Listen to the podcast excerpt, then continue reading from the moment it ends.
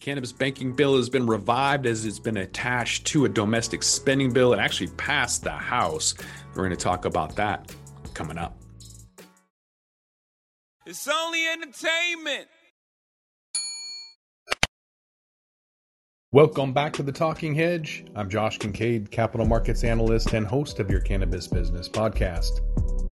That's right. House of Representatives approves the cannabis banking bill again. Uh, last time it got pulled from the National Defense Act. So they kind of threw it in there like a little dog ear, I think is what they call that. Uh, pork barrel spending is another term for um, a bill that has expenses in there that aren't really relative to the bill itself, like National Defense Act, like cannabis banking isn't really part of that. So somebody just threw it in there. At the end, they were bickering, pulled it out. Now it's in uh, a different attachment. It's not a bill in and of itself because you know they can't be bothered, right? But it is moving along. Uh, I mean, it keeps passing, it keeps staying in front, um, and people understand that there's no pushback. Conservatives don't really care anymore.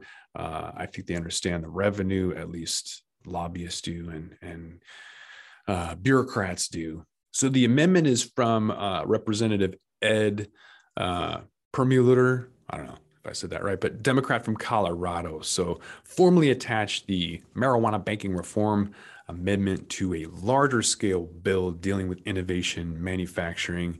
So that's the most recent development, kind of kicking the can down the road and trying to help protect some of these cannabis businesses by allowing them some financial institutions to be able to work in a state legal cannabis industry, kind of the whole point of being a republic, right? We shouldn't be having federal laws supersede state laws. That's the opposite of a republic.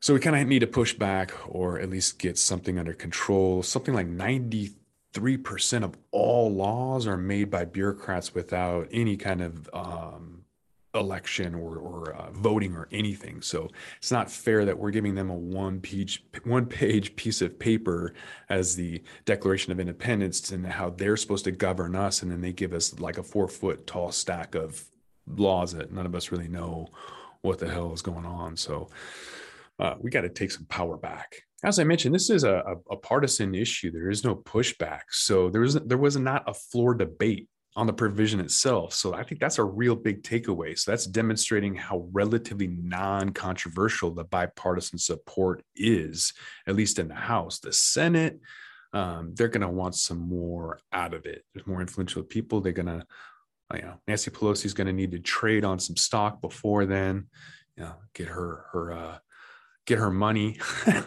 And by the way, I don't see either side of the aisle. It's kind of like the Wizard of Oz. When the curtain gets revealed, there are no bureaucrats. I don't care what side you think you're on, they're not behind there supporting you. It's just lobbyists. So when I talk trash about one bureaucrat over another, it's not because of who they pretend to be. I'm talking trash about all of them because I don't really believe in uh, partisan politics. I think that there's them wanting to make money and nothing else. So, whatever reasons you're voting for them, they literally don't care unless they can make some money. So, back to the bill, it's been attached to this America Competes. It's creating opportunities in meaningful, promoting excellence in technology, Act of 2022. So, the Competes Act to try and uh, bolster the semiconductor production in the US uh, adding $52 billion to domestic aid. So semiconductors are in everything. There's a shortage. And so that's a two to three year process to build a facility for that. So this is long term. They're trying to um, do something and and this slap cannabis inside of this bill. We'll see if if it actually holds up though. Um, they're saying that the Safe Banking Act is the best opportunity to enact some type of federal cannabis reform this year to serve for the um, many steps trying to ensure cannabis businesses are treated in the same way as any other legal, legitimate business. But the chances of this actually passing, being slipped into a bill, is probably slim to none. But the point is, is that it's gaining progress and momentum, and so there's two versions of the spending bill. It has to be reconciled by both chambers, and eventually they're going to see the light for cannabis and kind of give this the green light, maybe in and of itself, without having to to dog ear, you know, a, a bill and throw it in there. So, um, being removed from the military spending bill wasn't great, but now it's being kind of thrown into this uh, manufacturing bill, and and we do manufacture products, so maybe it'll stay.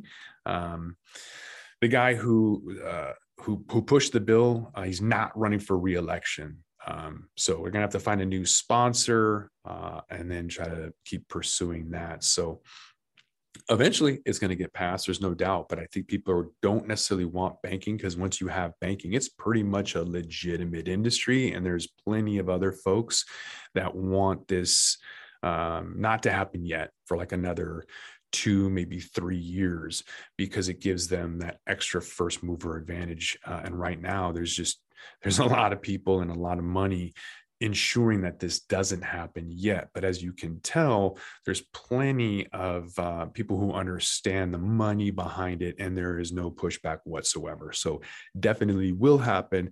It's just a matter of when they want it to. With that, we're going to roll this one up. I'm Josh Kincaid. This is The Talking Hedge. Don't forget to like, share, and subscribe, or don't. Don't forget to smash that like button on your way out and check out these other videos that we've got.